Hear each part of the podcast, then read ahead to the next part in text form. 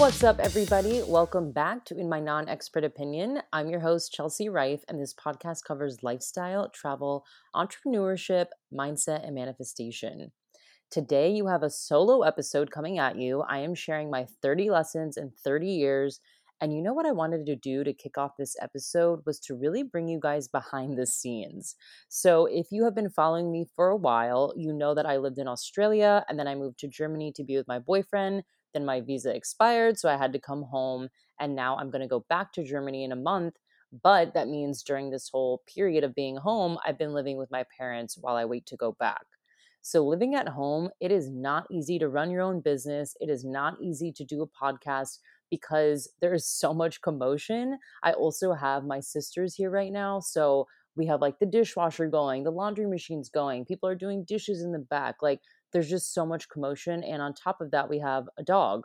So there is just a lot going on that I've never had to deal with during the duration of running my podcast. I started this podcast when I lived alone in Chicago, and then I continued it throughout the last three years. And I've never had to run it with this many people around me. So I just wanted to give you guys behind the scenes of sometimes why I don't know, you might be hearing sounds in the back or why a podcast seems to be scheduled later or isn't coming out at a usual time. It's usually because I'm waiting until the house is dead silent and everybody's out of the house so I can record. Because if not, you will hear literally a circus in the background. So, yeah, it's been an adjustment. It's again, it's not easy to run a business when also what you do is very different, right? I'm a mindset coach. I do so much with energy and embodiment. I really use so many different gifts that I have that to come home where everybody is used to, you know, you're a doctor, you're a lawyer, you're a secretary, you're a nurse, you're just very traditional in what you do. It's weird to be back and and explain my job. Like I went out last night and people were asking me what I do and I realized I just have to say it's basically like life coaching and that seems to resonate with people they understand that. But again, if I start getting into my courses and manifestation and energy work and all this stuff, it's just something that that people in my hometown haven't heard of to be quite honest. So, yeah, it's been a really really eye-opening experience and also just running a business back home like I don't have my own true space. I don't have my own desk. I do a lot of work in my bed. I know that's not healthy. I would never tell my clients to do that. So it's not the easiest thing on earth, but I am going back to Germany in a month and I'm really trying to create structure so that I don't end up bringing in any of these habits that I have now to Germany. Like, I don't want to be working in bed. I don't want to be podcasting late at night. I don't want to be doing all these things that I've kind of had to do over here. And yeah, it's not easy. So, if anyone's lived with their parents and been home and trying to adjust running a business or podcasting, let me know any tips because I definitely need them. So today's podcast is all about 30 lessons I've learned in 30 years. I just turned 30 on Monday, February 1st, and I figured this was the perfect time to share these lessons because I have so many ideas, you all, that I want to do a podcast all the time and then I get overwhelmed with all the ideas and then I don't do it. So this podcast is actually was really easy for me to draft up the 30 lessons because these are podcasts that I've had in my mind forever and I'm like, wait, I could just put these lessons into one big episode. So yeah, 30 lessons in 30 years. I am going to share so many different things and then I'll add a little blurb to each of the rules. Now, before we do that, I wanted to talk about my next masterclass coming up, which is called Lover. This launches February 11th and it's just one day long. It's actually just two hours long and it's a masterclass. So, Lover is all about getting closer to yourself in love and a partnership. So, this is not just for single women. This is not just for if you're in a relationship. This does apply to anybody that is just looking to enhance their own self love or their partnership through self love. Now, this is one of the last group programs I'm running, until late spring, as after that, I'm opening up my one on one enrollment and I'm only taking on six women. I love one on one. I feel like it's where I thrive best right now. I feel like I do my best work in a one on one setting. And so I'm really focusing on structuring my business to handle one on one. And then once that is all set up and running smoothly, then I'll open up group programs again. But right now, that is not my main focus. So Lover really is one of the last master classes that's a group setting that I'll be doing until probably late spring. So if you're interested in Lover, we are going through love languages. We're writing forgiveness letters to our past selves. We're going to create your ideal love story and map out how to actually make that happen. And we're also going to cover things that are really going on in, in everyday life right now, right? Like if you're in a partnership, you might be living on top of your partner and you guys are sick of each other, or you're trying to date, but you're in the middle of a lockdown. So how could you possibly go on dates? So we are going to address this. We're going to address COVID and the pandemic and how to navigate love and finding relationships or enhancing your current one while dealing with literally traumatic experiences going on globally. So, this is all going to be covered, and you're going to leave with very actionable items and integration practices. So, I am big, big, big on integration. I have now taken, I'm probably not kidding, like 20 courses in the last six months. And the courses that I learned best from are where the coaches or teachers actually give us homework or things to do and say report back or try this tomorrow or let's do this right now. I don't work well with just being lectured and then hoping that I figure it out and it sticks. So I'm teaching in the way of let's try to embody and integrate what we are learning. And that is very much going to be a part of Lover. So you will have your own action items to leave with, your own specific steps to take and then you can integrate them how you see fit but it's not just going to be a lecture and talking there's going to be also a q&a at the end and you guys will have lifetime access to this. So you can go back and watch the replay however many times you want.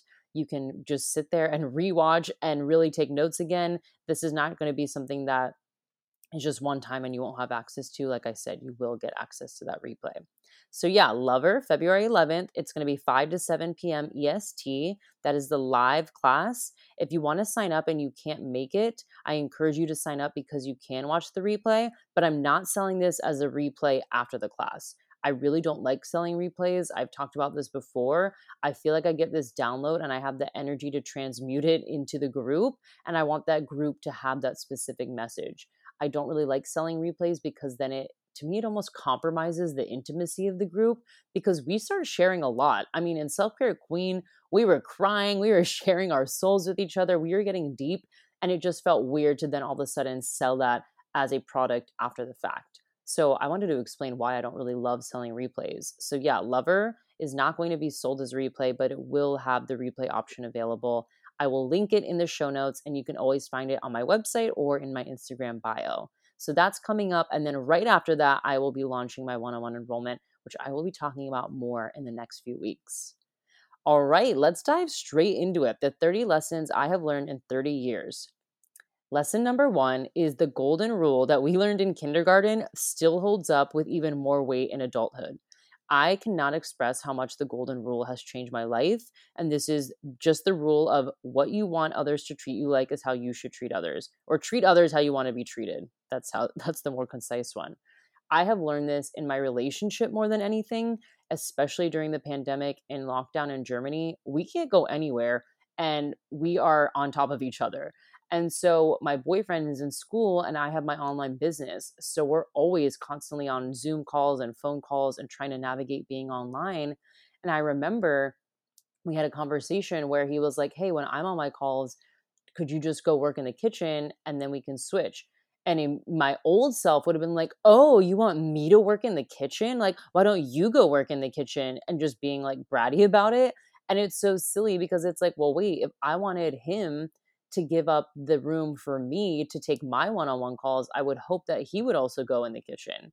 So that's a very specific example. And I'm going to be giving specific examples throughout this whole entire podcast. But it just made me realize yeah, if I want him to do that for me, then I should do that for him. If I want him to treat me this way, I should treat him that way as well. So this really helped a lot in my relationship. This is also a great conversation um, around arguments. Like if you don't want your partner to hit below the belt or call you a name or bring things up from the past, then you shouldn't be doing that either. Like truly treat others how you want to be treated.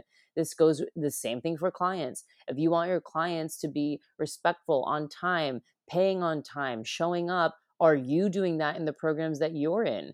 If you want to be I don't know, spoken to in a different way by your friends? Are you speaking to them in the way that you want to be sp- spoken to? So, yeah, this concept is very simple, but I think we all kind of lost it at some point. Maybe not all of us, but I know I was just like, oh, I want everybody to treat me a certain way.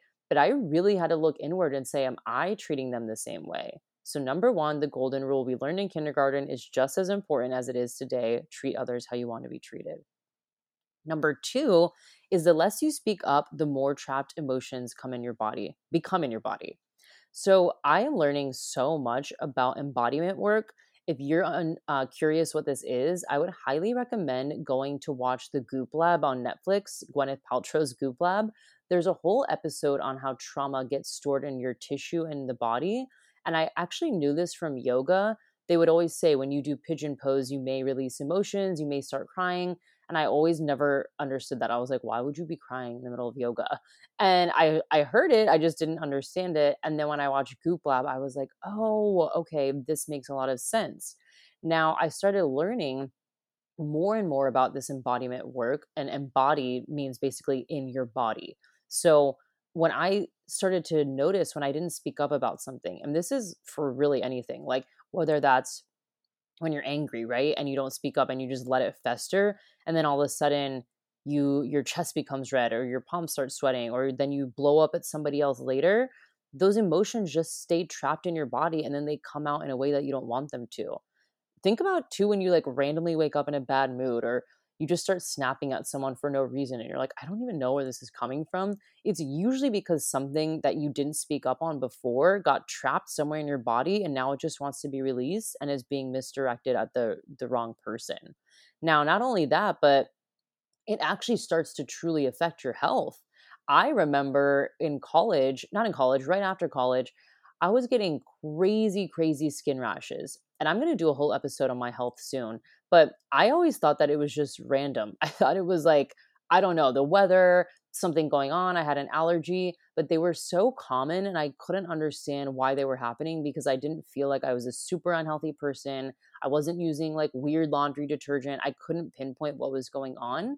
And now looking back and understanding more about how thoughts and emotions become trapped in your body, I think that's because I was truly living in a life that I wasn't aligned with me and I was doing a lot of work with clients that I kind of just had to like suck it up and do what they said.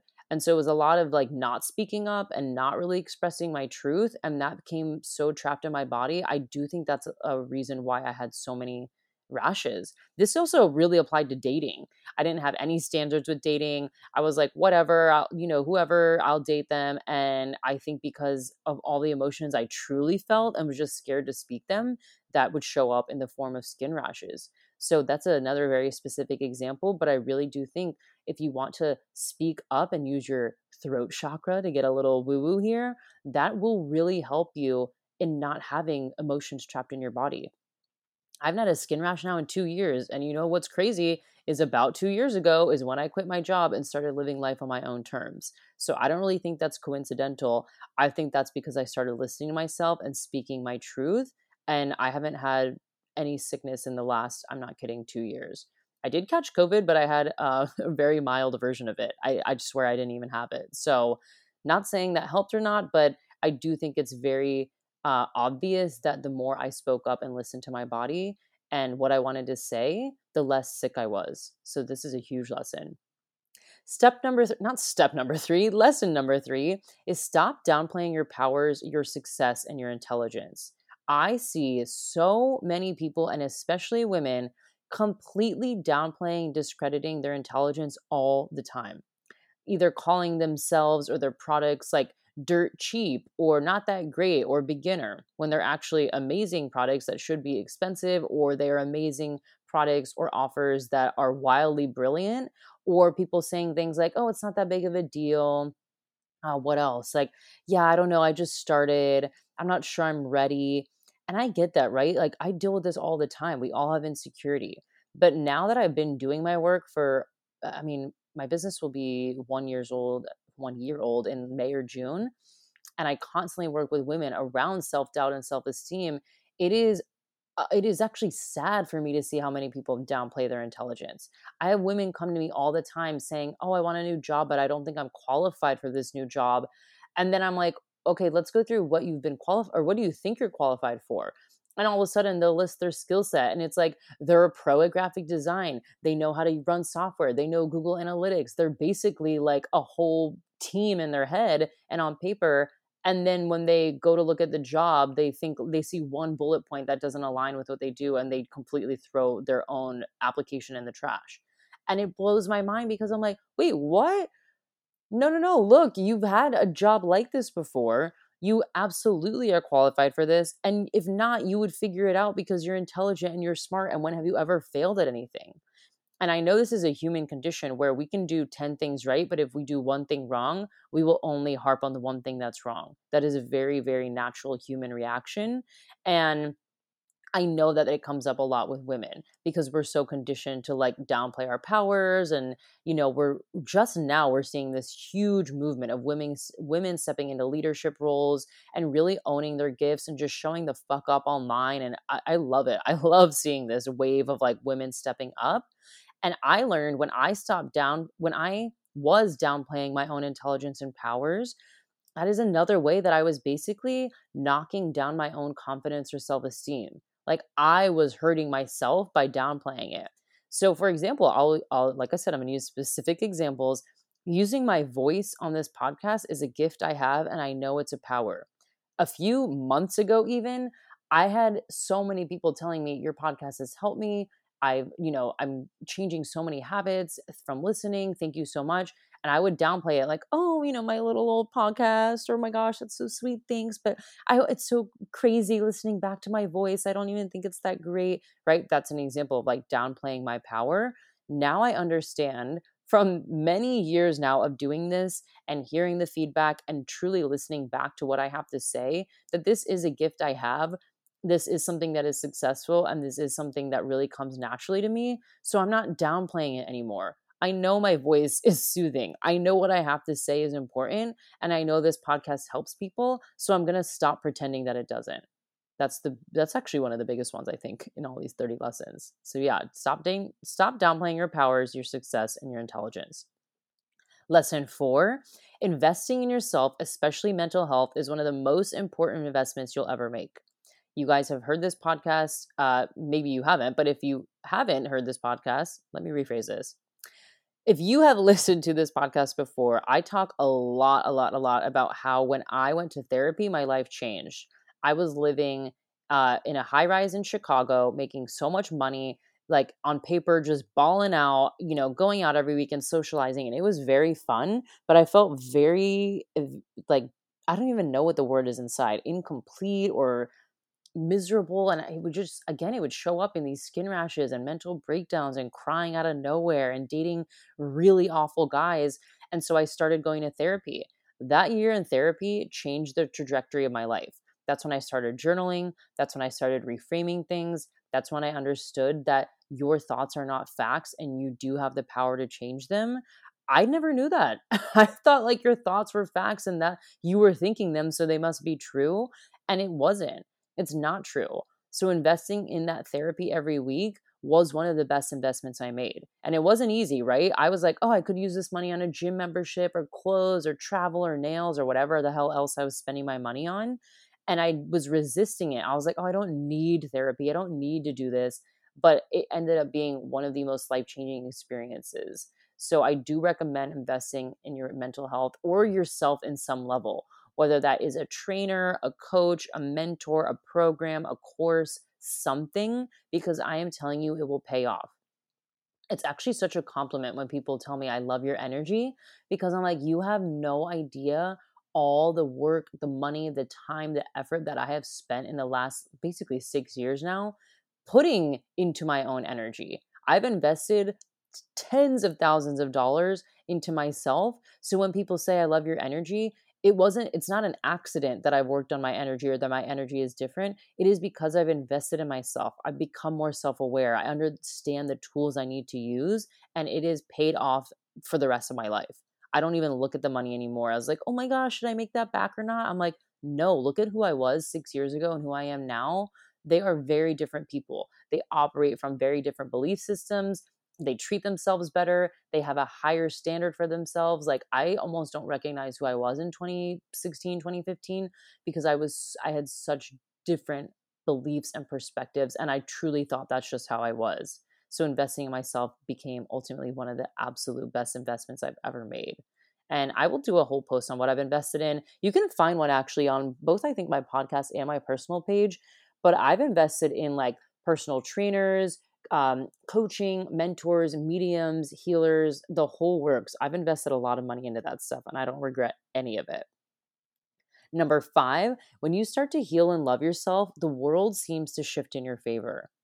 Again, going back to kind of point four, when I wasn't working on myself and trying to heal myself or love myself, then it seemed like everything was going wrong. Like I would date a bad guy, a contract would fall through, something would happen in my house, something would break.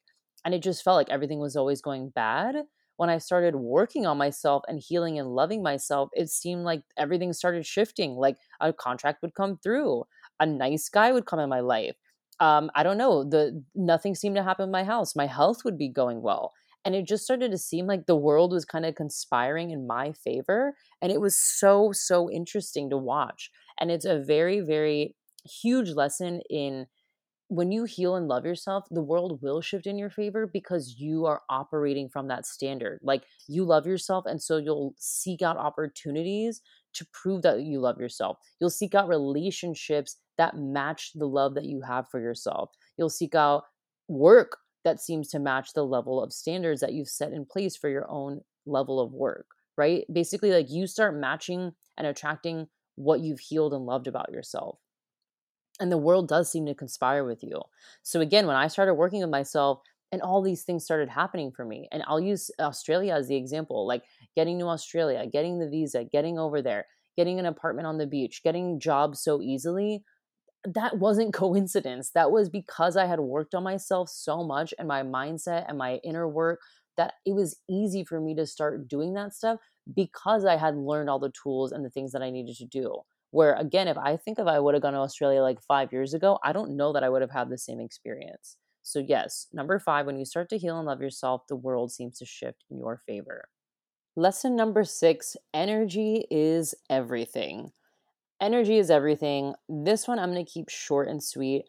Energy is not only everything in terms of relationships, but like everything truly is energy. Money is energy, love is an energy, speaking is an energy your presence is an energy right? Like this is why uh, hold on i'm gonna get a little philosophical here but like this is why when you build your house and you start painting and and making different colors in the rooms and and putting your bed in a certain place and like moving the plants around is because you feel an energy in the room that you want to reflect or you want to feel some type of way when you walk in that room. Same thing for money you you get a huge amount of money your energy changes or you feel weird or something happens. Again energy isn't i'm not even talking about it in like good or bad terms. It's just energy is in everything. When someone walks into a room and they have this major presence and you're like whoa like who is that? Their energy is what created that presence. So once i learned that really everything is energy and any and energy is everything that's when I started working on my own energy. I was like, well, what type of energy do I want to have? What type of energy do I want to bring to the table? What type of energy do I want people to speak about when I walk away? That's really important. I don't want people mm-hmm. to think I'm one way up front and one way somewhere else. Wow, thunderstorm going on. I don't know if you can hear this. Lovely, lovely data podcast, right? In the middle of a thunderstorm. So just ignore that but yes, number six, energy is everything. And this really ties to number four of investing in yourself. Your energy will change when you invest in yourself because you're integrating into a new energy field. When I invest in a coach, it's because I want to be in their energy field and something in my mind and body and subconscious is like, let's go. Like you are upgrading your energy field now. And that is why I love investing in myself because I know my energy changes. So, number six, energy is everything. Number seven, love this one. If you're going to talk the talk, then you need to walk the walk. This is basically what embodiment means and living in integrity, in my opinion, in my non expert opinion. I think this is so important when, it, especially, it comes to coaching.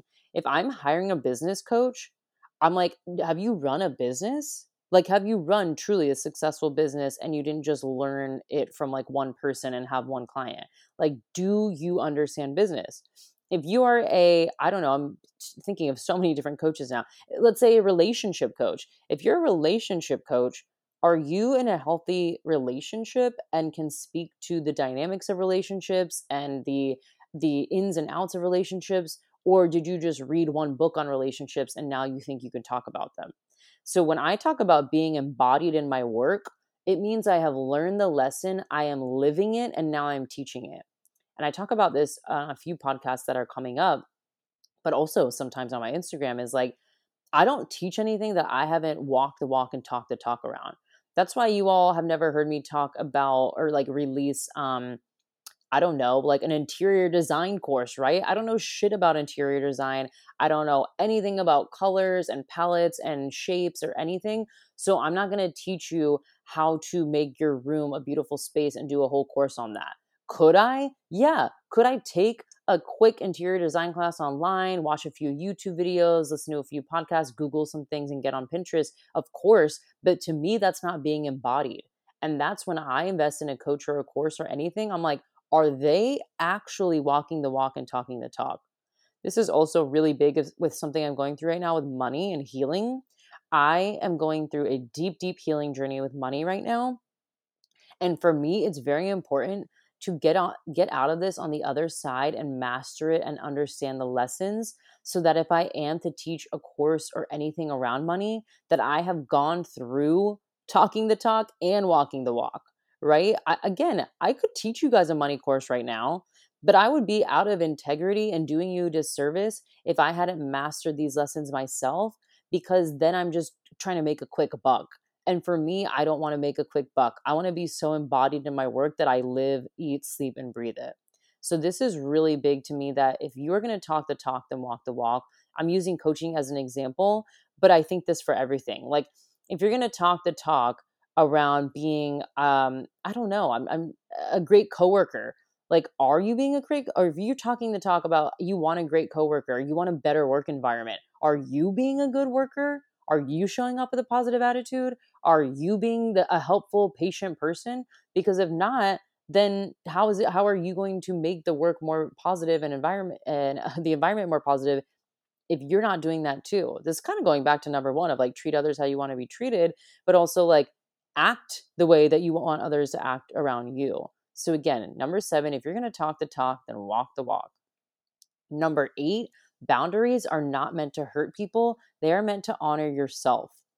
When you set boundaries, that word I know can feel harsh. I like to use the term energetic agreements. What am I agreeing to energetically? I used to think this was very bitchy or mean, or I thought boundaries meant you had to cut people off, have a really hard conversation, like let them know to fuck off and you were blocking them. That's not the case. Boundaries are just meant to honor yourself. So I learned a boundary that I have is around, let's use the money one. I'm going through so much money healing that even talking about money right now with my family or my boyfriend or anything can be a bit triggering. Now, I'm not saying, oh, don't like leave me in my own bubble and don't talk to me about it, but there are certain things that trigger me. And so I need to set a boundary of like, don't ask me about my financial investments right now because it is something that I'm working through and I don't want I don't want your opinion to trigger me and cause me to go in this like shame or guilt spiral. And so now I have a boundary with certain people in my life where it's like, we don't talk about that. This is actually very timely for like political conversations. If you and your friend have wildly different political views, and you know, obviously, that either of you are not going to just change your stance, well, then you need to set a boundary with each other.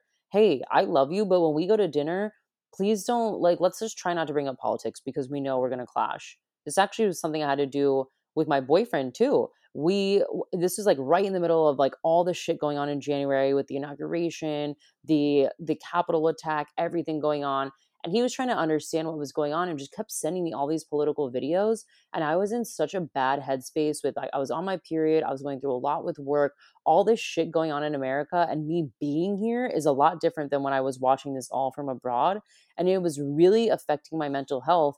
So when my boyfriend was sending me all these videos i was like i need you to just understand that i'm not in the headspace right now to watch these videos and like walk you through what's going on because i am i, I can't handle it my like I'm gonna have a breakdown. So that was me setting a boundary. Was that meant to hurt him or make him feel bad? No. That was for me to not like get mad at him or blow up on him, right? So it's meant to honor yourself. you can do set boundaries in very different ways right you can you can mute somebody you can unfollow unfriend them you can block them you can have a conversation and you can create hours that you work right like a boundary at work could be i don't work past 5 30 p.m and you honor that boundary by not sending an email after 5:30, closing your laptop at 5:30, planning an activity that has nothing to do with work at 5:30 or after 5:30. That's a way to set a boundary too. So again, when you can start looking at in these in this context, you can realize that this is not meant to hurt people. This is actually just meant to honor yourself. So that's number 8. Number nine, money is a charged topic that I wish was talked about way more in schools and online. I've been talking about this now for the last few minutes, but I was always kind of in an autopilot relationship with money like, oh yeah, make it, have enough money to pay my bills and then spend it. Make it, pay the bills, spend it. Sometimes make a little more money on, you know, birthdays, holidays, whatever, and sometimes go a little too crazy on the weekends and get too low on money and freak out and have to ask parents or someone to send you money or tighten up on going out that weekend that was like how I operated. I was like, oh yeah, that's how money works. The more I started to recognize my spending habits and patterns, this happened a lot when I was in um, uh, my corporate American job, making a shit ton of money. Where I would make all this money, but then, like at the end of the month, have nothing to show for it. And I was like, where did my money go? Like, where is my money? And then I was just like, oh, whatever. Well, I'm making more, so I'm spending more. Like, yeah, duh, I'm going to spend on myself. I made money now when I started my business, money became a whole new world. I was like, whoa, whoa, whoa. When you are charging rates, when you are the one that's generating money from your own essence, your voice, your personality, it becomes a whole different ballgame in my eyes. I just thought, oh yeah, well, you know, I did this once in corporate America. Of course, I can transfer all these skills to my business, but it's different. In corporate America, my employer was paying me, my clients were paying me. I had a payroll, you know, I was on payroll. I got paid every 2 weeks with money and me generating it from my what I put out there. It just became this whole different perspective and it became very charged. Like it became a very emotional thing of whoa, why am I spending like this? Or why am I not saving? Or why is this racking up to this amount? And it became such an emotional topic that I was like, why is this not talked about in school? Why are we not actually taking a whole like financial literacy class in school? I remember we talked about budgeting for like one day in my high school. I'm having like a very brief flashback where it was basically how to balance your books. And we had like a fake checkbook and fake budget sheet and we did that and like that was the only time we talked about it never discussed it again in college at work nothing like never ever again and then we're all just supposed to be like financially literate and understand savings and 401ks and saving for taxes and all these things that I never really felt like was discussed as much as I would like it to be. So if this is a learning lesson, it is to is actually to educate yourself on finances, to just learn the language of money, of what it means, how to use it, how to invest it, how to save it. Like there are so many things that money can do for you. And again, I used to operate from like, oh yeah, you just make it, you pay your bills, and then you spend it on whatever you want to spend it on. And now it's a whole new world. So I really recommend becoming financially literate as early as you can and really putting into practice what you learn. So that's number nine. Number 10, your worth is not measured by anything, including productivity. You are worthy because you are point blank, period. This is going to be a really hard one for anybody to swallow that especially comes from a corporate background where we are conditioned and trained to think that if we work 40 hours plus a week, then we are going to get a beautiful reward at the end. And we do get rewards at the end.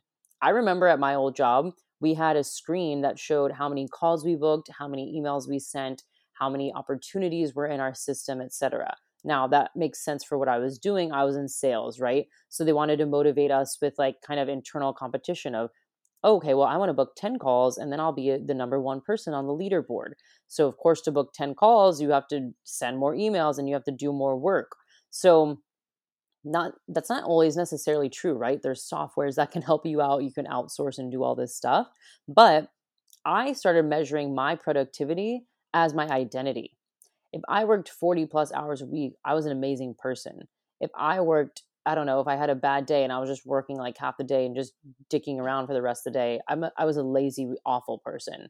And that's how I operated. Like that set of beliefs was how I operated for most of my 20s being in a corporate American job. And then I noticed that was the language that everybody used. You were rewarded for not taking your lunch break or coming in earlier or leaving later. It was like cool to say that you totally forgot to eat lunch or go to the bathroom. It was awesome if you clocked 70 hours a week or you touted how many hours you worked. And I didn't realize how bad it was until I left America and went to Australia, which if anyone's listening and has been in a corporate lifestyle and gone to Australia, they will absolutely understand this. That Australians seem lazy because they don't operate like that. Like their hours and a corporate job are like 10 to 4, take as long a lunch break as you want, only come in a few days a week. We don't know who's who, we don't know who's where. Like there's actually a lot of lack of structure that I find I struggled with in Australia and my clients, I have a few clients in Australia, they struggle with this too. They're like there's no structure. And I'm like, "You know why? Because we were so trained to work work work like dogs that if we don't do that in Australia, we think we're lazy." And then I just noticed in the entrepreneurship and coaching world as well that this is how people measure their success too like how many hours can you put in? How many days a week can you work? Like how much can you go go go? And that is how we measure identity. I'm here to tell you you are not going to be on your deathbed and look back and say wow i worked 80 hours a week. I am so happy with myself. No one is going to be like wow i love chelsea because she worked 70 hours a week. She's such an amazing person. Or you know what? I'm going to give more to chelsea because she she literally works herself to the bone and gets sick. Like that is not a thing. that is just not a thing, right? It's it's so obvious, but we really need to understand that your worth is not measured by your productivity. You are worthy because you're born.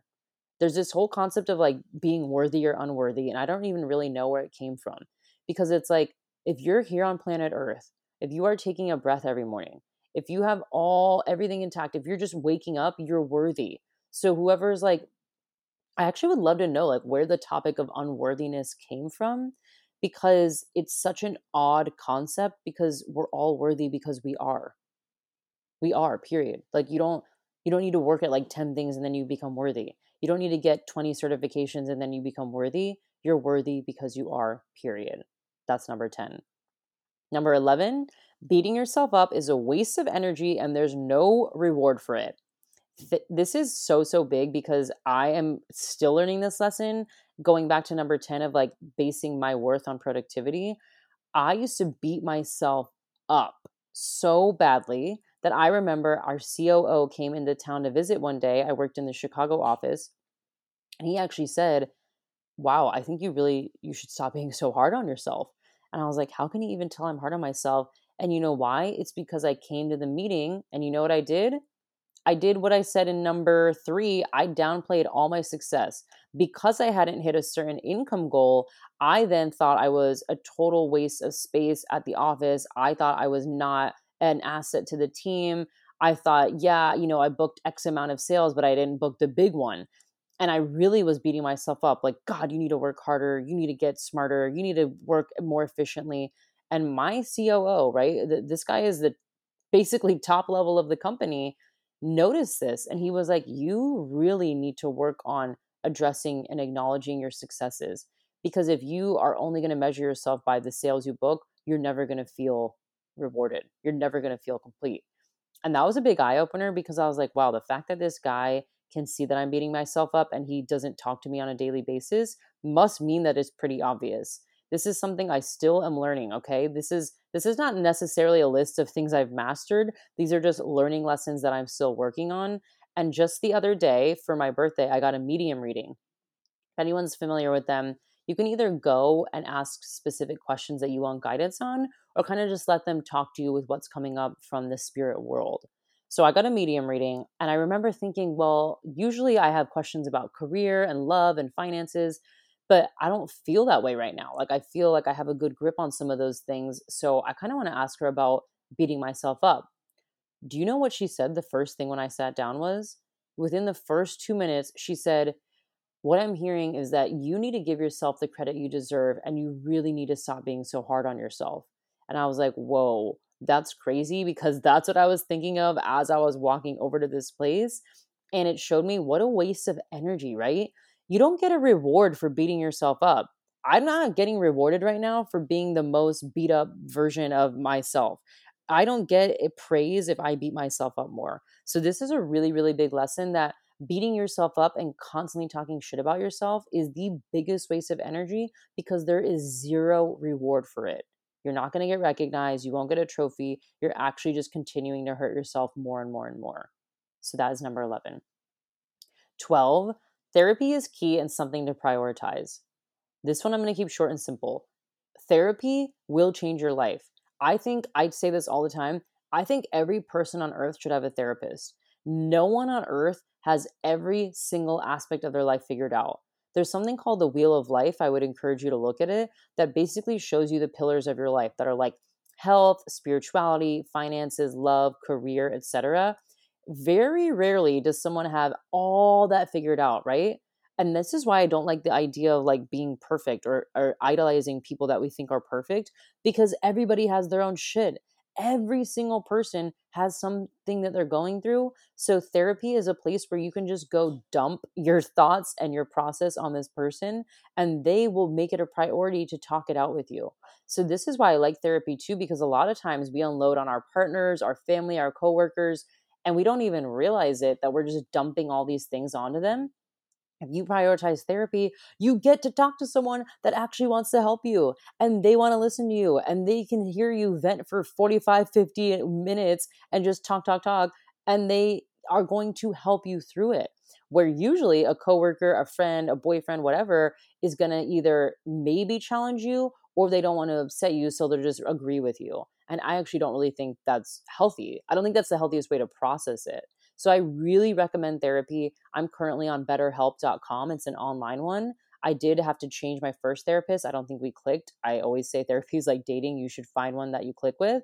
But the second one I really like, and she's been really helpful in, in helping me address confrontation, boundaries, conflict resolution, all these things. So I really, really, I can't stress this enough that therapy is something you definitely should prioritize, even if it's only once a month. Really trying to keep it in your life or, or add it to your life will be so helpful. Now, one quick note on this too a lot of people think therapy is only if you're going through something big. My therapist taught me when I went to therapy and I felt like I had, you know, quote unquote, nothing to talk about, those were actually the best times to go because we were really getting to the deeper layers. When I would go and say, Oh, I'm having a problem with this person or this boy or this thing at work, then we could only talk about that specific thing for that time frame. But when i was like oh actually everything seems to be going fine it's like okay well now we can get to the deeper issues like what's really going on? What's coming up from your childhood? Where did you learn this? Why do you react like that? And that was when i learned how key therapy is. So i love therapy and i really recommend prioritizing it. 13 your health means more than anything it doesn't matter if you can ball out, if you can't even walk or breathe or stand or see or smell, right? This is so big because uh, this is a very American thing. I know I have listeners from all over now, but this is something that you may be able to relate to that we are conditioned to work, work, work, and then you can chill out and relax when you retire. But if you are working yourself to the bone, you don't get proper sleep, you have poor nutrition, you don't do anything for self care, you don't do anything to fill up your cup, what on God's earth would be the point of retiring if your health is like shit and then now you have to spend all your retirement money on like hospital bills? And not only that, let's say you're fine. If you can't properly walk, if you're having trouble breathing, if you're having trouble, I don't even know, like getting out of bed, then what the fuck would be the point of retiring and traveling, right? You can't you can't go on a yacht and a boat if you are like, I don't know, getting seasick all the time because your health is so bad. Or you can't go travel Europe and climb mountains and walk around and explore if you know you've never taken care of the knee issue that you've had since you were 21, right? These are all things that we all think, oh, it doesn't matter, it will get better, it will go away. No, if you don't take care of it now and prioritize your health, all the money and the trips that you're planning and all the things that you're doing won't fucking matter. I'm getting so fired up about this one because I see it all the time. People wait and wait and wait and wait to prioritize their health. Then they get older and they're like, "Wait, I wanted to go to Europe, but I like can't can barely walk." Or I can't even get on a plane because I have crazy anxiety. Or I actually can't even socialize with people because I I, I don't know, I'm going through something. And I'm like, wow, if we all prioritize our health, and I'm talking about like mental, mental, mental, physical, and emotional, then you would not have to worry about all the issues that are going to come later. So again, it just doesn't matter if you can ball out if you like can't even walk or breathe when you're older. So really try to prioritize your health. Number 14, you are allowed to change your mind. I had the biggest issue with this one. I thought once I made my mind up about something, I had to stick with it or people would think I'm crazy. This actually goes back to the one where I talked about not speaking up. Just because you make a decision doesn't mean you can't change your mind. Now, of course, this exists on different scales of privilege and levels, right? Like, if you and your partner decide, okay, this is the home we're going to move in, and we like are putting all our money into it, we've been saving, we're putting our down payment, we're ready to go. And then a day later, you're like, actually, no. And you just signed all the contracts and paid all that money. Obviously, I'm talking uh, like that's going to be very different than if you're allowed to change your mind on like what you're talking about online or what job you work at or even like I don't even know like your bed sheets, right? It doesn't matter. You're allowed to change your mind. Now, the caveat here is that this goes back to being in integrity, right? So, why are you changing your mind all the time?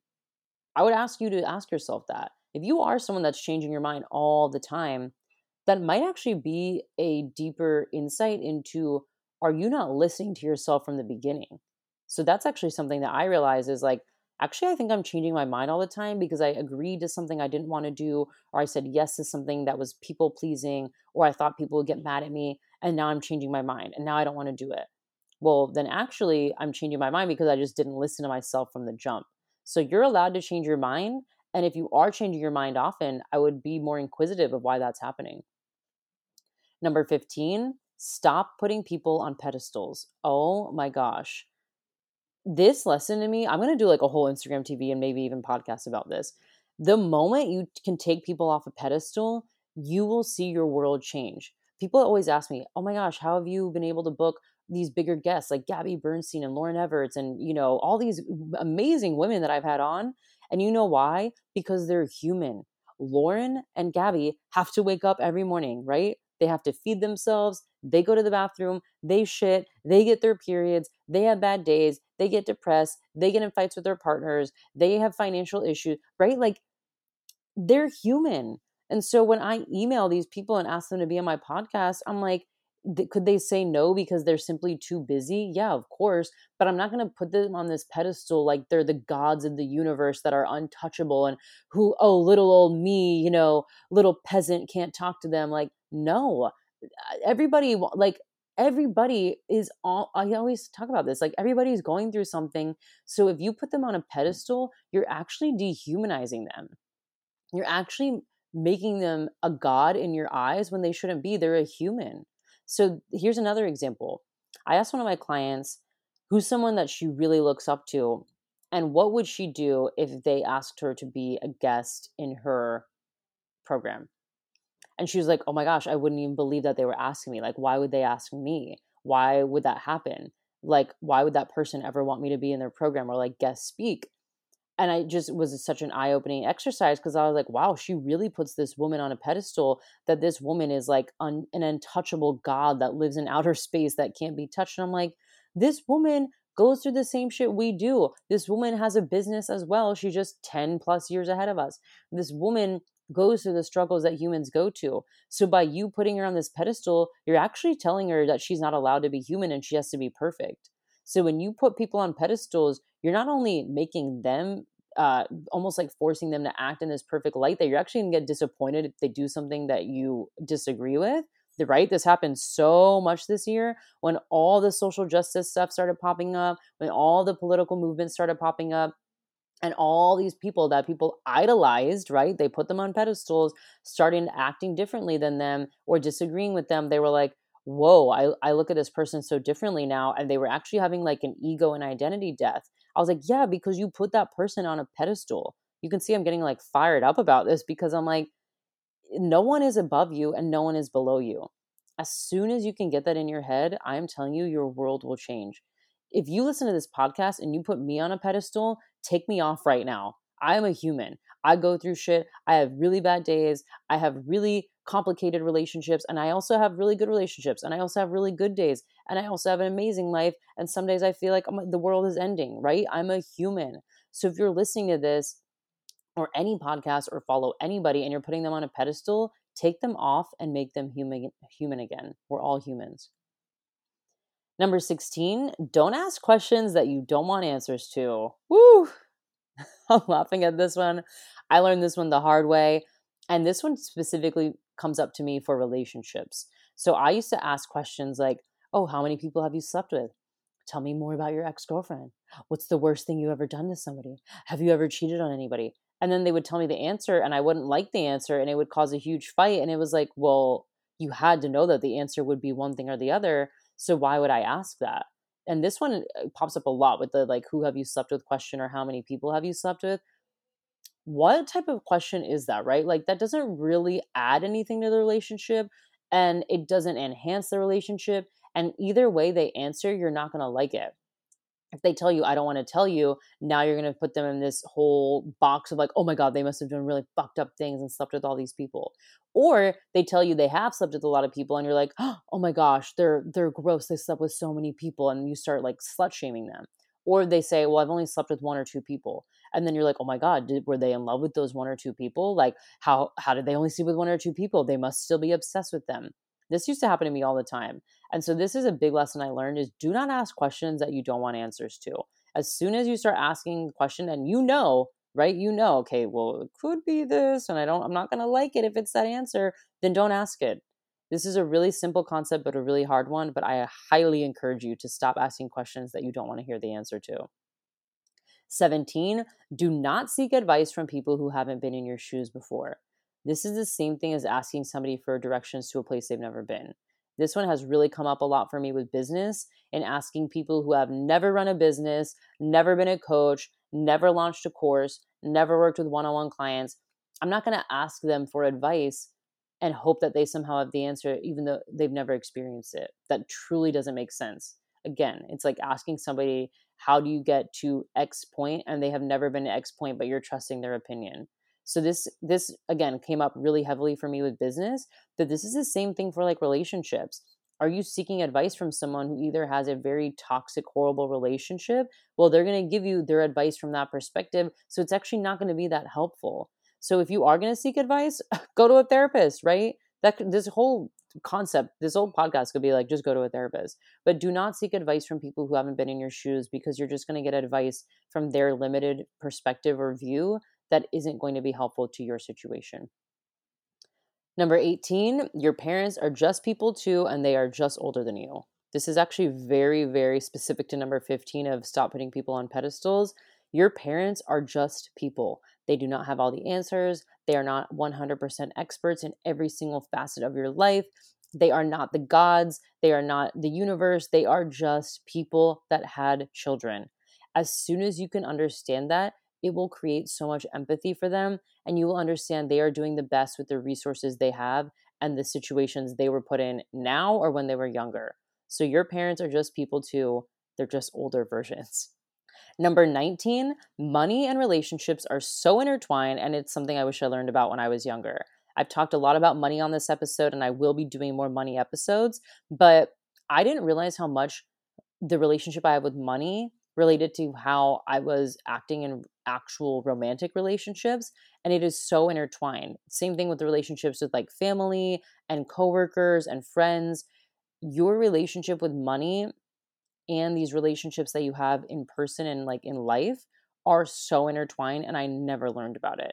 I never ever learned about it. So when I was in my lowest with my money, like when I was you know making a ton of money but spending the shit out of it and having no no savings or anything that's weirdly enough the times that i was dating really bad guys and being treated really badly or when i am going through something with money uh, that i'm trying to heal and then i like project it onto my current relationship well that's not going to help my current relationship and now all of a sudden i'm bringing like money issues into my romantic uh, relationship so it's like i actually need to heal my money issues so that I don't bring it into my romantic relationship. So they are very intertwined. And again, it's just something I wish I knew about more when I was younger. Number 20 is to manage energy and not time. Wow, wow, wow, wow, wow. I had just learned about this one like last month.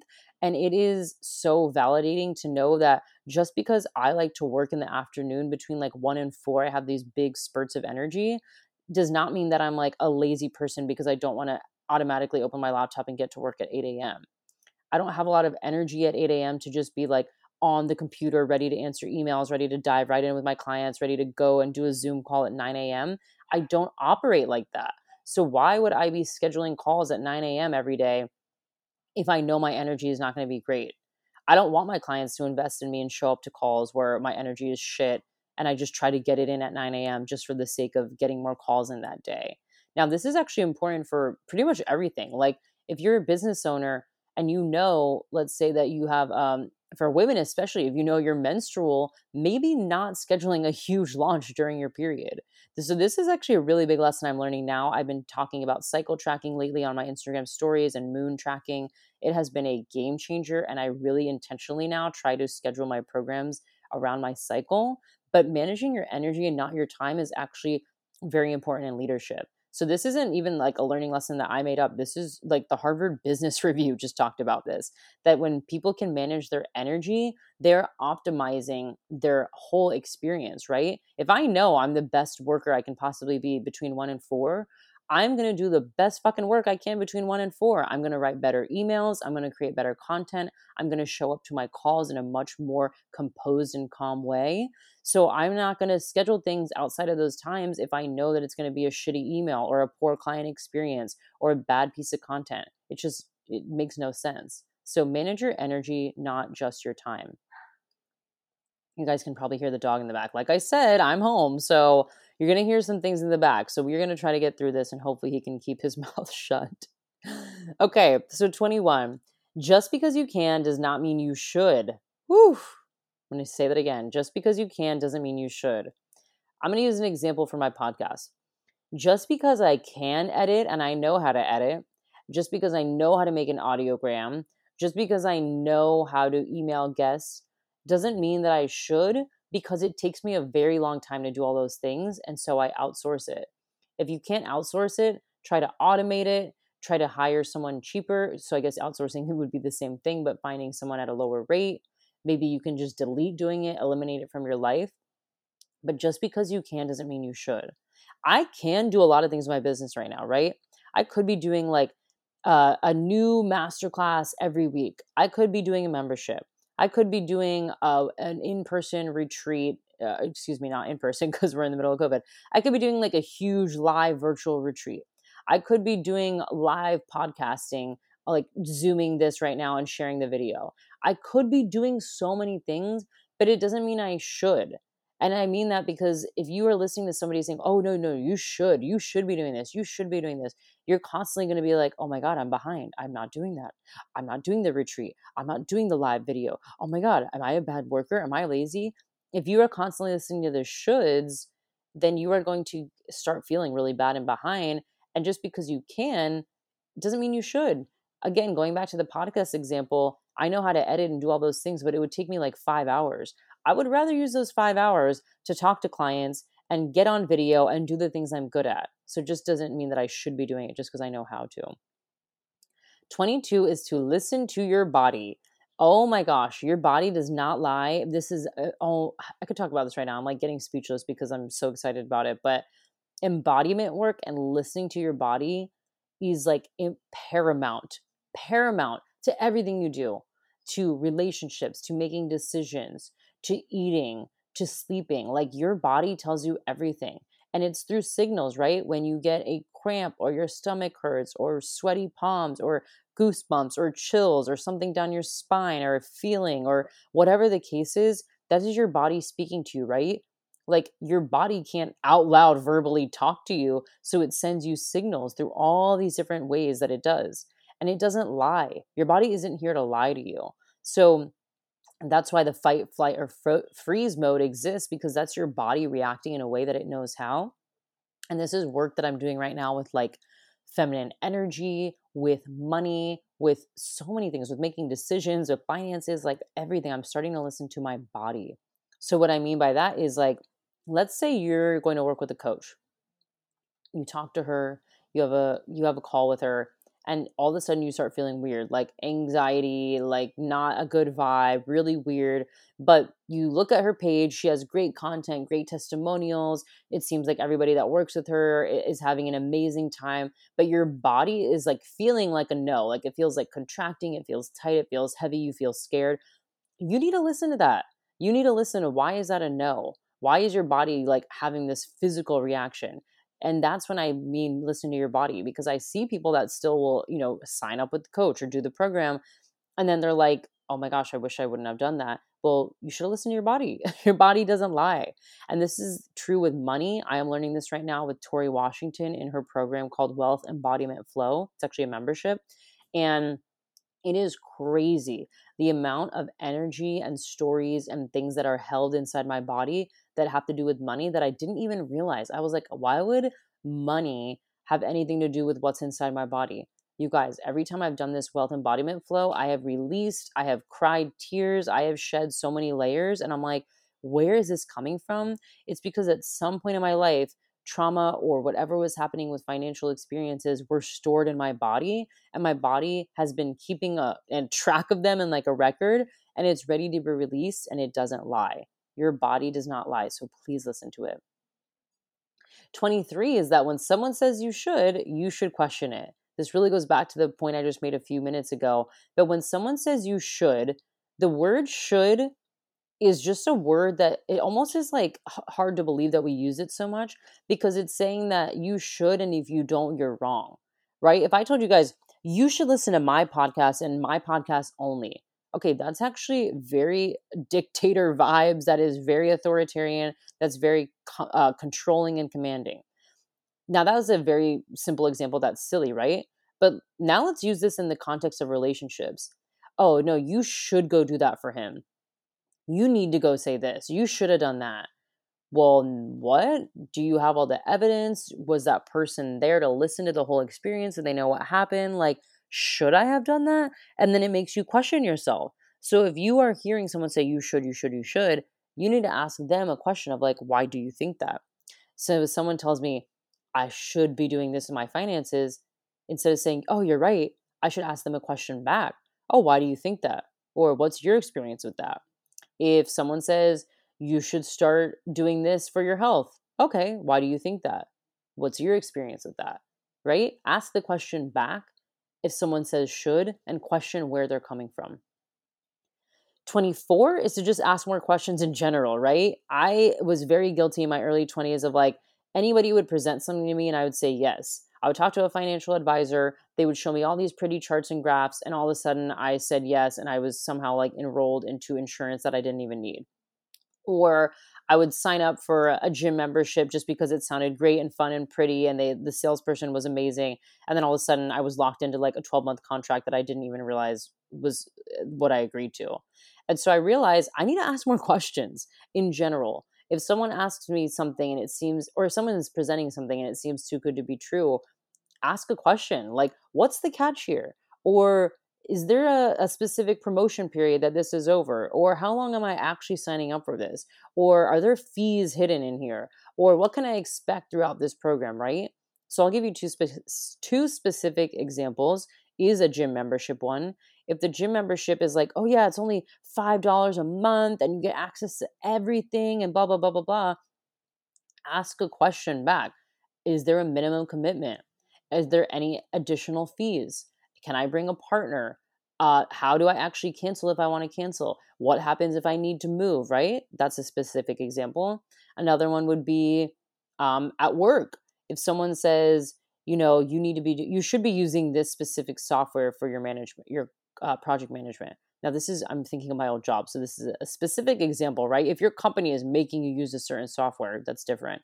But let's say, let's say someone's like, you should actually be taking notes on your laptop, but you know that you comprehend information better with your notebook and a pen and paper like I do. Well, question them, ask more questions. Why do you think that? Is there a study that says that taking notes on the laptop is more effective than taking notes on paper? Is my performance uh, am, am, I behind? Are you are you suggesting this because I'm not doing well at work? like where is this coming from right so asking more questions in general is something i wish i would have done back in the day but again it's a learning lesson so now going to my 30s i'm asking way more questions 25 is to be more resourceful this one is really important because I really think that social media and the access we have to people has become like so low barrier that we forget how resourceful we are.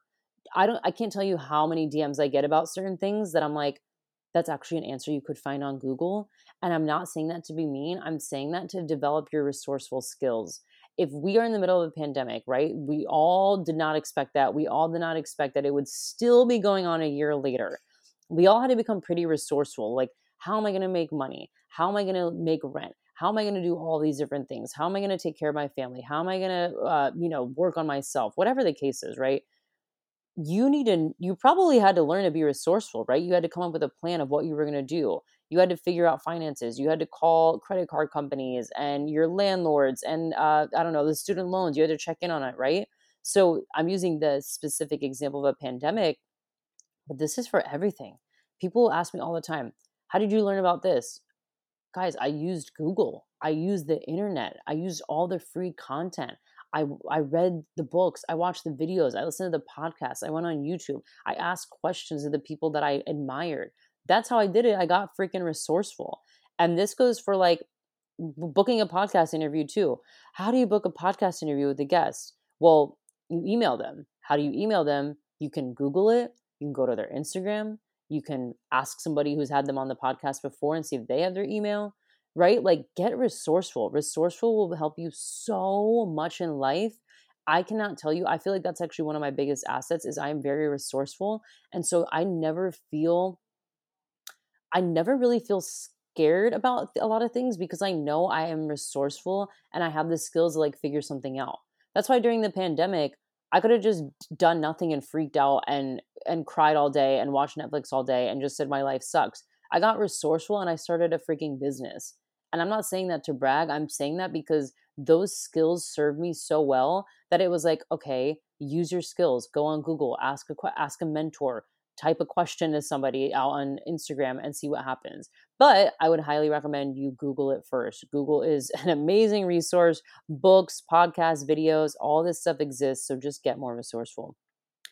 26 is to be adaptable. This is also a lesson we all learned in 2020, right? We did not think this pandemic was going to happen. And so we had to become very adaptable. How do we adapt to our new surroundings? Can we work out at home and figure out a workout program within our room? Can we set up an office space somewhere in our in our uh, home that would make a lot of sense to create an environment for? Because now we have to work from home. Uh, can we can we get again creative and resourceful with how we do things? So being adaptable is not only helpful for obviously when a pandemic hits, but when you travel. This happens a lot. I learned this a lot when traveling. You know, let's say you packed a bag and you didn't it didn't come or or something happened, you didn't pack all the right things you wanted to and all of a sudden you freak out. You're like, oh my God, well, I can't go on that hike because I only brought flip flops. Or, oh my gosh, I only bought a dress. Like, why? I can't believe that. Now I can't go on a hike. I can't go outside. That's, I, da da da da. That's not being adaptable or resourceful. So if that's what happened, let's use that travel example. Okay, you only bought flip flops. Let's just go to a cheap store and get tennis shoes. Or you know what? Why don't you just skip the hike and then we'll regroup for dinner? Or you know what? Maybe you could borrow someone's tennis shoes on the trip or maybe you don't need tennis shoes. Maybe you need water shoes that you can get for cheap at a cheap store nearby. Right? This be resourceful and adaptable are kind of one and the same, but I think it's important to be adaptable as well so that you're not always freaking out when situations don't go your way. 27 is be opening to be open to how a vision unfolds. When you get so obsessed with the outcome of how it's going to look, you are actually hurting yourself. You're hurting your vision because you're trying to control it don't you think if you could control everything in life, you would have figured it out by now? If you could control exactly how your love life would unfold, you would have had it all figured out. If you could control exactly your relationship with money and how much you make, you wouldn't be worried about money. If you could control where you lived and how you lived your life, then you wouldn't be doing the things that you're doing, right? Like this whole concept of controlling our vision and how it comes out, you're when you control it too much, you're really like poisoning it almost because you're saying that there's only one way to do this. It's my way or the highway. There's only one specific way. So these this lesson ties into like 25 too of being more resourceful and being adaptable is like actually be open to how it will unfold. You know when I met my boyfriend, I was not going out to meet a boyfriend that night. I was going out to have some fun with some people. And when I met him and he came up to our table, we had a good conversation. And then we just kept hanging out and taking everything day by day, just seeing how it would go. And then we started dating. If if you told me now, Chelsea, you're gonna live with your boyfriend in Germany, you guys are gonna be a great, secure, healthy couple, would I have thought that it turned out the way it did based on the way we met? And did I think I could control it? Did I think I was going to go out in Byron Bay and meet him and develop this whole relationship with him? No, I didn't know. I had to be open to how it would unfold. So when you're controlling things and trying to unfold it in a specific way, you're just limiting the opportunities and how it could happen. Right. So if I use the relationship example, if I was like, no, I'm going to meet my future boyfriend in an office or at work or at a yoga class and that's the only way I'm going to meet him because I want him to be this this or this then I'm actually just throwing away any opportunity and now I'm only looking at a yoga studio or an office or a place that I wanted to meet him instead of being open to the idea that maybe I could bump into him as soon as I leave my house. Maybe he's the person that is my next door neighbor. Maybe it's someone that I bump into in the corner of the street right? But if you try to unfold it in a certain way you're limiting the opportunity for that to happen so be open to how the vision will unfold. 28 is being open to doing things different ways. There is not one right way. If there was one right way, we'd all be doing it, right? there was one right way to to handle one uh, finances, we'd all be doing it. If there was one right way to build a company, we would have all done it. If there was one right way to be in a relationship, we would have all done it. This concept of right and wrong is also a funny human concept because there's not one way to do it. Like, look at the way people have built their businesses. Some have built them on memberships. Some have built them on products. Some have built them on doing one on one work. Some have built them making passive income. Some have built them by, by selling videos, right? Like there's so many ways to do things. So if you think that things can only be done one right way, you're also limiting your vision again. So be open to doing things different ways. This is actually a really good lesson for entrepreneurs too is when I got in the coaching industry, I always saw this model that people did that it was like mastermind, group, a little bit of one on one, and like that's it. And now that I'm in it, I'm like, there are so many other ways to do things. Like, why do I have to do it that one way? Why can't I do it this way? Why can't I package it up differently? And I can. I have to make that decision. So be open to doing things different ways, and you will see that there's not one right way. Two more lessons to go. Okay, so 29. People just want you to listen to them and they don't need advice or guidance every damn time this is a, this is one of the biggest ones. I'm like talking directly to myself right now. Because I grew up in a in a household where my parents were so supportive and always giving me advice and I listened to them, that's how I that's the skills I took. Those are the skills I took into my job. And then my job, it was always finding a solution, right? I was in sales. How can we find a solution? How can we make this happen? And then when I got into coaching, it was definitely how to find a solution. How can we make this happen? How can I guide you? Where can I give you advice? In everyday life, people don't need that every single time that they talk to you. And I used to do this all the time. People would tell me one thing, like, oh, my coworker's so annoying. And I would jump into like, oh, have you talked to them? Have you pulled them aside and, and had a conversation? Is there a way can you work through this? And they're like, yeah, but I'm just trying to vent right now. And this is a really big lesson that people don't want your advice all the time. They don't need your advice all the time. You don't always have to have the answer. They genuinely just want somebody to listen and witness them and see them and hear them. This is why, again, I love therapy because I can just talk to them and then they can give me advice if I'm seeking it, or they will just validate me and say, Yeah, that sounds really hard. That sounds really challenging. It sounds like that was rough. And I'm learning about listening skills and not providing solutions every time, also with my clients. I, I talked about this a little bit. One of my recent Instagram posts was like, I used to feel like I used to have to pull tricks out of the bag for every single client. And even in relationships, I had to pull every single skill I had out to impress somebody instead of just like listening and having a conversation. They don't need advice, they don't need guidance, they don't need your they don't need you to be their savior every single conversation that you have with them. And this is a huge one. People just want you to listen to them. And the final lesson I have is to build confidence, in my opinion, is to have integrity and doing what you say you will and listening to your intuition. I've talked about this a lot in Instagram stories and my Instagram TV that I feel like whenever you break a promise to yourself or do something that you don't want to do or say yes to something, you're hurting your confidence, right? I feel like confidence comes from you validating yourself and approving of yourself. So if you make a decision and you didn't want to make that decision, well, then that's not validating yourself. That's actually going directly against yourself.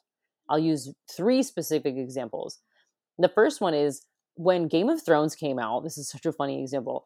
Everybody was obsessed with it. I tried to watch it, I couldn't get into it, and it just became the cool thing, right? Everybody loves Game of Thrones, Game of Thrones hype, Game of Thrones memorabilia, Game of Thrones podcast. And I was like, I'm just not getting into it. I'm not going to watch it.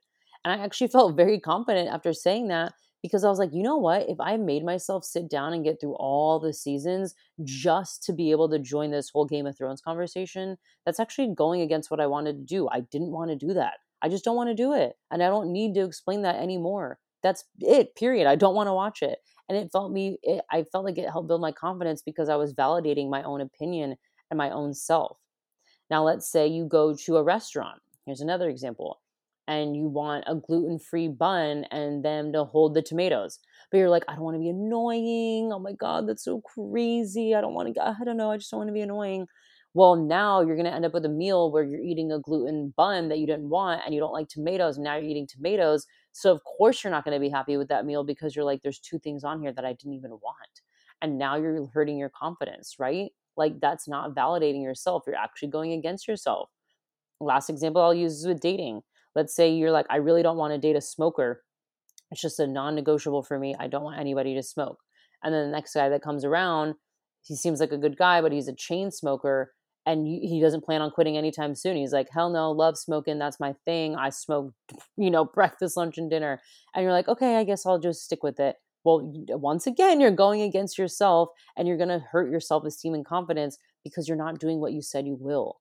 Listen to your intuition make decisions based on what you are feeling. Again, listen to your body and have the integrity to follow through and do what you say you will. If you say you are not going to date a smoker, don't date a smoker. If you say you are not going to, um, I don't know, if you say you want to go to a restaurant and request a meal, then request the meal. I really feel like confidence actually is about following through with what you say. So I really, really love this last example and this last lesson because when people tell me I have confidence, I it's a compliment because I'm like, again, I worked on it a lot. I had to work on being clear with people. When I go to the nail salon, I didn't like it. Speaking up and saying, actually, could you file this differently? Again, that's a very specific example, but like that's how I built confidence was little by little, little, little baby steps. Asking, asking the nail salon to file differently, asking for a specific order at a restaurant, trying things out with friends and saying like, hey, I actually don't want to do that. Or no, I'm not, I don't really feel like joining in on that plan listening to myself and my body, that helped me develop confidence. And that was one of the biggest lessons I learned in my 30s. So that is it. Woo! We just got through 30 lessons in 30 years. I would love to hear which one's your favorite. Shoot me a DM at Chelsea Rife and definitely screenshot this episode and upload it to your Instagram stories and tell me which one was your favorite like I said, I think I could make every single one of these a podcast episode. And there are definitely a few in here that I will make full solo episodes. But let me know which one you want me to make a solo episode. So if there's a lesson that's really sticking out to you and you know you want to hear more about it, shoot me a message and I'm happy to do more episodes and content around it. You can always visit my Instagram at Chelsea Rife or at Non Expert Opinion Pod. I love to hear your feedback, your questions, your thoughts around the episodes. You can visit chelsearife.com or hello, excuse me, or in my non-expert-opinion.com, or you can email hello at in my next non-expert-opinion.com. Whew, you guys can see I'm like losing some brain power here. These solo episodes can be a lot of energy. So going back to one of my lessons of like managing your energy, I'm taking a break right after this because this is a long episode where I had to talk by myself. So I'm going to wrap it up. As always, reviews are greatly appreciated. They are like words of affirmation for podcasters. And honestly, they're like payment for podcasters. Many of us do this for free. And so all this content is something that we just love to channel and share. And so all we ask for in exchange is a review. They mean the world. I don't think people realize how much reviews mean. We love them. That is literally like our form of payment, our word of affirmation. The reason we show up every week and do these podcasts is the reviews. We love to see them. So leave a review. And next week, I'm actually going to share something that I will be providing to anybody that leaves a review. So stay tuned for next week. And again, let me know what was your biggest takeaway here out of these 30 lessons in 30 years. And be sure to sign up for Lover, which kicks off February 11th, the two hour masterclass all about getting closer to yourself in love and in partnership. And then stay tuned for my one on one opening February 15th. All right, guys, with that, I will see you next week.